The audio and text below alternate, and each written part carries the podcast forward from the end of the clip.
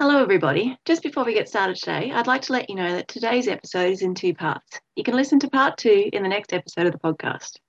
The following Future Conceive podcast is sponsored by the Virtual Education Committee of the Society for the Study of Reproduction, with the mission to develop virtual programs that will aid in the education, highlighting the careers of society members, bringing technology updates and the latest scientific advancements in reproductive biology. Thank you for listening.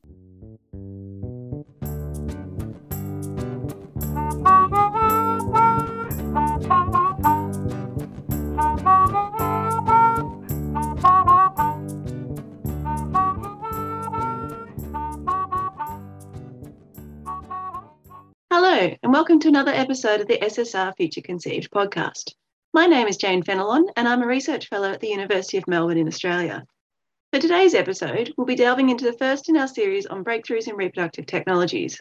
Along with me today is Jean-Magloire Feugang, who is a research associate professor at Mississippi State University. Hello, Jean. Hello, Jane. Hello, everybody. Uh, today we are going to talk about the breakthrough that is assisted reproductive technology, also known as ARTs. Today, to better understand a little bit about this technology, we have here with us Dr. Peter Hansen from the University of Florida. Welcome, Professor Hansen. Hey, thank you very much. I'm excited to be doing this.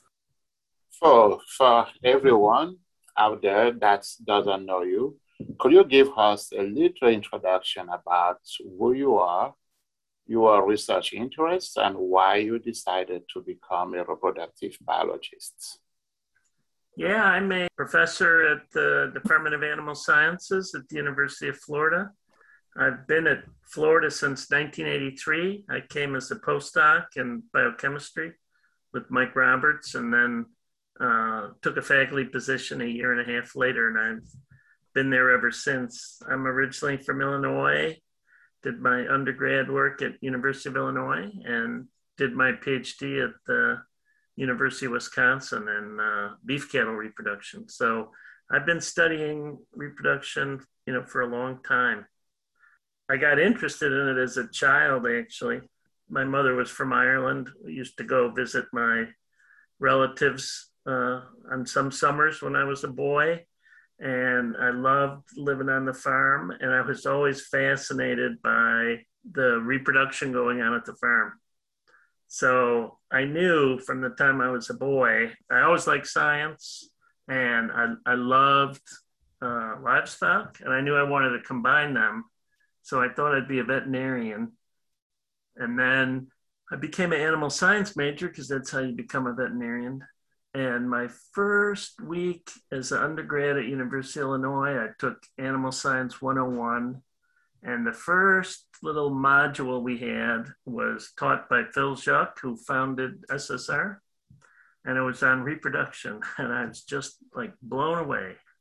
I didn't know anybody actually, you know, studied this for a living. I didn't know anybody studied uh, science for a living, actually. But uh, so that's, I mean, that changed my life. So, to get us started on our topic for today, can you first define for us what we mean when we say ART? Yeah, I guess there's two ways you could define it. Probably broadly, which is correct, is any clinical or technical intervention in the reproductive process, either for animals or for human beings. So things like artificial insemination or using hormones to regulate the estrous cycle, those would be assisted reproduction broadly defined.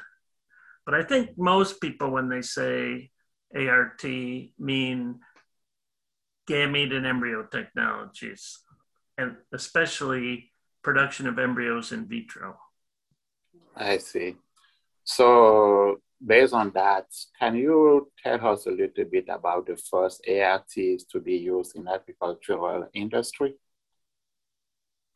Yeah, I think you know if we look at the history of embryo transfer in in mammals, it started in 1890 when uh, Walter Heape, who was a graduate of Cambridge and later went on to work at Cambridge.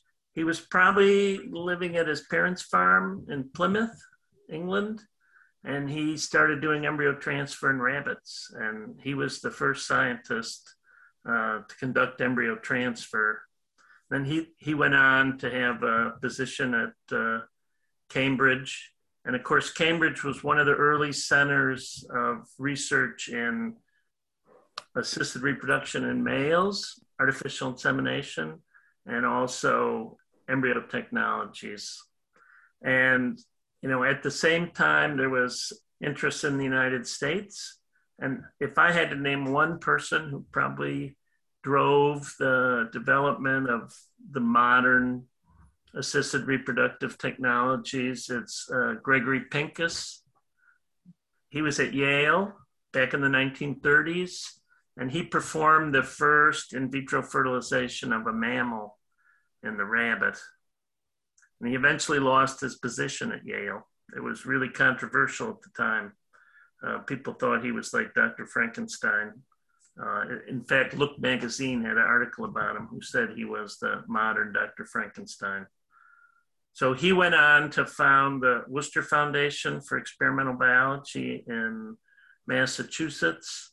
And he worked with a man named uh, John Rock at Harvard and started uh, developing uh, artificial, or I should say, in vitro fertilization techniques in the human.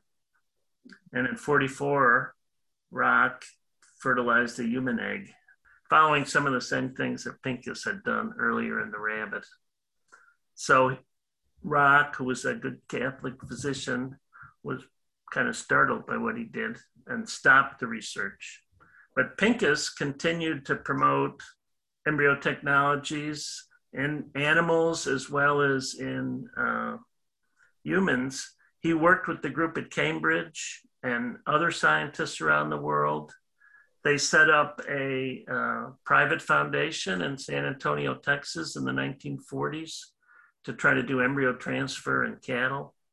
So there's always been this interaction between the human world and the animal production world when it comes to embryo technologies. When Steptoe and Edwards started the IVF program that led to the first human IVF baby, that one of the first things they did was go to Rock and ask him what he had done back in the 40s. I think the first embryo transfer in farm animals was in the early 30s by a guy named Berry. And the first embryo transfer in cattle was in the early 1950s by a guy named Ellen uh, Willett, who nobody knows because he died of uh, cancer in his 30s. Uh, but he actually produced the first uh, live calf from embryo transfer, working with the organization that I, I think eventually became ABS. And, you know, initially embryo transfer was all done surgically, is very difficult. And so there was about a 20 year period when people in livestock, especially in cattle, were trying to develop uh, non surgical techniques for recovering embryos and uh, transferring embryos. And that was kind of worked out in the 60s and 70s. And at the same time, Steptoe and Edwards and others were working on in vitro fertilization in humans. And Ben Brackett at the University of Georgia was the first one to do IVF in uh, cattle and produce uh, live offspring. So I think Louise Brown was 78 or something like that. And the first calf was 82 or 81. Paper was published in 82. So um, after that, you know, there's just been continual advances in the technology to improve the efficiency of the procedure and and uh, make it simpler. And so it takes less expertise to achieve a successful outcome. Yeah, I hadn't realized it started so early. I was I was in the impression it was sort of like the mid 1950s or something. Yeah, no, it's 18, 19, 1950s. Yeah, it's amazing. I mean, these people were pretty visionary at the time. And, you know, there was something we forget, especially I think being reproductive biologists and so immersed in reproduction. Uh, for a lot of people, I mean, reproduction is, you know, I guess it is for me too, but like a miraculous thing and not to be tampered with. Yeah, I'm not surprised those early ones had second thoughts. It must have been pretty incredible back in the early days. Yeah, there was a lot of public opposition. Yeah. Okay, nice to hear all those. So then, can you tell us mm-hmm. about the? You told us about the successes. What about the failures? Oh, there were tremendous failures. I mean, in livestock and cattle, especially, uh, they could do surgical embryo transfer fairly easy. But when they started doing non surgical approaches, they continually caused uterine infections in the female. And it, it, took a long time before they overcame that problem. So, you know, beginning about the early 70s uh, is when non surgical transfer became possible.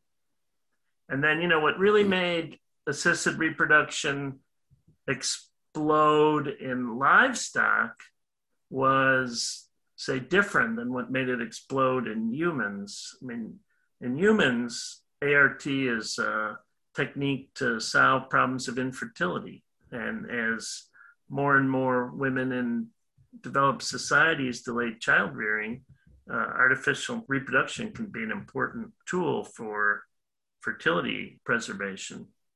But in cattle, the fertility to embryo transfer is no greater in most cases, except for maybe heat stress, than for other techniques. What's really driven the explosion in assisted reproduction in livestock is the advances in genetics. You know, it used to be that you could easily identify the best bull because with artificial insemination, each bull produced hundreds of offspring, and you could measure those offspring, see who was the best bull. But a cow only produces one offspring a year. So, really, we never knew who the best cow was. So, there wasn't really much reason to do embryo transfers, a genetic selection tool, because we didn't really know who was the best cow. But in 2009, the first commercial SNP chip was released for uh, genetic evaluation of economic traits in cattle. So that chip made it possible to identify the best female with almost as much accuracy as the best male. And so there became a big motivation to produce multiple offspring from those best females. And now that's kind of routinely incorporated in dairy breeds in uh, most of the world.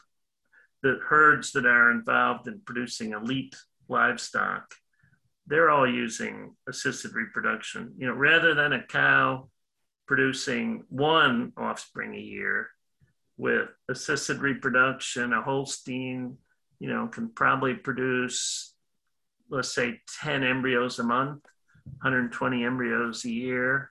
And if you had a 40% pregnancy rate, you're talking maybe 30 offspring a year. That's still nothing compared to the bull, but it gives people who use that technique a competitive advantage in producing genetically elite offspring. So that's really what's driven the ex- increase in use of, especially in vitro fertilization. Yeah. So going back, like you said, the early ones were in like the 1930s before the they got the genetics of the cow. How when did it sort of first become really popular to use for like a lot of the agricultural industry? Yeah, so um, AI, you know, probably started 1900, but didn't really become a big important technique until we could learn how to freeze semen you know they, they used to talk mm. about like the flying sperm bank because people would have to fly semen around from farm to farm to do ai which wasn't very practical. But polge again at cambridge developed procedures for freezing semen. So that revolutionized ai uh, especially in the dairy industry where you know it's a lot easier to do ai than in the beef industry where cattle are pretty remote oftentimes so, but embryo transfer has, you know, it's been a great marketing tool. My cows are all produced by embryo transfer. They must be better. But, but I would say, you know, it didn't have much impact really on the on the breed or on the national herd until it was coupled with, with genomics in 2009. And the number of people doing it, I'm making these numbers up a little bit, but probably in the 70s, a producer who was using embryo transfer, you know, maybe they'd produce 100 embryos a year, 200 embryos a year. There's probably uh, dairy producers in the United States producing 10,000 embryos a year using IVF. Yeah. So, and, and why is he doing that? Because he's trying to produce the best bull or the best cow to sell to a bull stud or to some other genetic breeding organization. And if he uses selection on the female side, he'll be at an advantage. You know, with genetics, it's really amazing. You know, it used to be we didn't know who the best bull was till he was about five years old when all his offspring had produced milk. Now we know when he's born because we can do genomics. And in fact, you can do amniocentesis and know before he's born. And you can actually do genomics on the blastocyst. You know, you can take a biopsy of 10 cells. You don't get all the SNPs that you get with the larger DNA sample, but it's pretty accurate. So theoretically, and I think a few people do this, you can uh, get an estimate of the genetic merit of the embryo. There's a little trick with that. The groups that calculate, that use genomic information to calculate the genetic merit of an animal, they only run those national evaluations about every 30 days or every 40 days, something like that. So if I took a sample of DNA today, I could get the SNP results this afternoon, but those wouldn't be compared to all the other cattle in the country, except for every 30 or 40 days. So you have to transfer the embryo before you know its genomic value, or you have to freeze it and then wait until the genomics is run before determining whether to transfer it or not. And one problem with IVF embryos are a little abnormal, right? The pregnancy rate's a little bit lower than an embryo produced in vivo, and especially they don't freeze very well. They probably mm. accumulate too much lipid and have other yeah. changes that make them not freeze as well. So to add to that one, using these genomic techniques, so their combination with uh, artificial, well, in vitro produced embryos or embryo transfer from uh, ovum pickup, which one will have got the biggest impact? So, I mean, yeah, there's two general ways that embryos are made commercially. The one, which is the original one, is to treat females with FSH and grow up a large wave of follicles. And when those follicles ovulate, instead of getting one embryo, you get somewhere between zero embryos and maybe 20. That was the predominant method up until probably till genomics. So the advantage of that method is the competence of those embryos to establish pregnancy is really high. You know, they're almost like the gold standard embryos. The problem with it is giving cows FSH kind of screws up their ovaries a little bit, makes them refractory to another round of FSH. So you can only do it about every couple months. And of course, the cow can't get pregnant when she's going through repeated rounds of superovulation. And it's highly variable. I mean, you can get 20 embryos or you can get no embryos. So the advantage, so when IVF first came out, nobody liked it because it was more expensive. You needed more training. You needed a big lab. But also the pregnancy rates were lower than uh, with the superovulated embryos. The embryos didn't freeze very well. So nobody liked IVF. But you can do IVF every two weeks. and you can do IVF when the cow is pregnant you can do IVF when the cow is a heifer before she's even pubertal.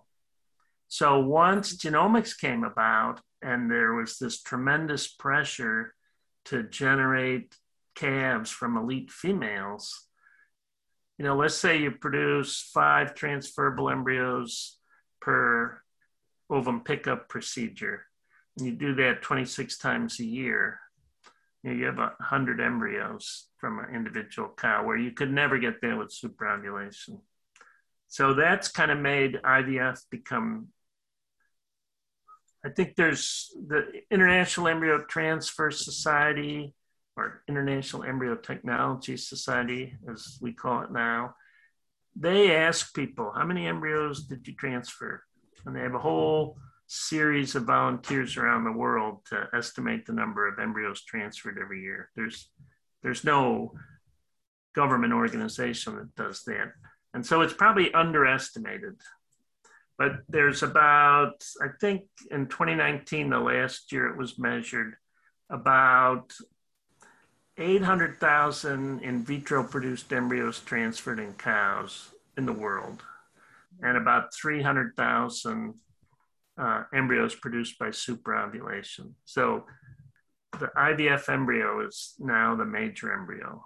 If you had done that in 2000, the numbers would be lower, and by far the superovulated embryo would be the main one.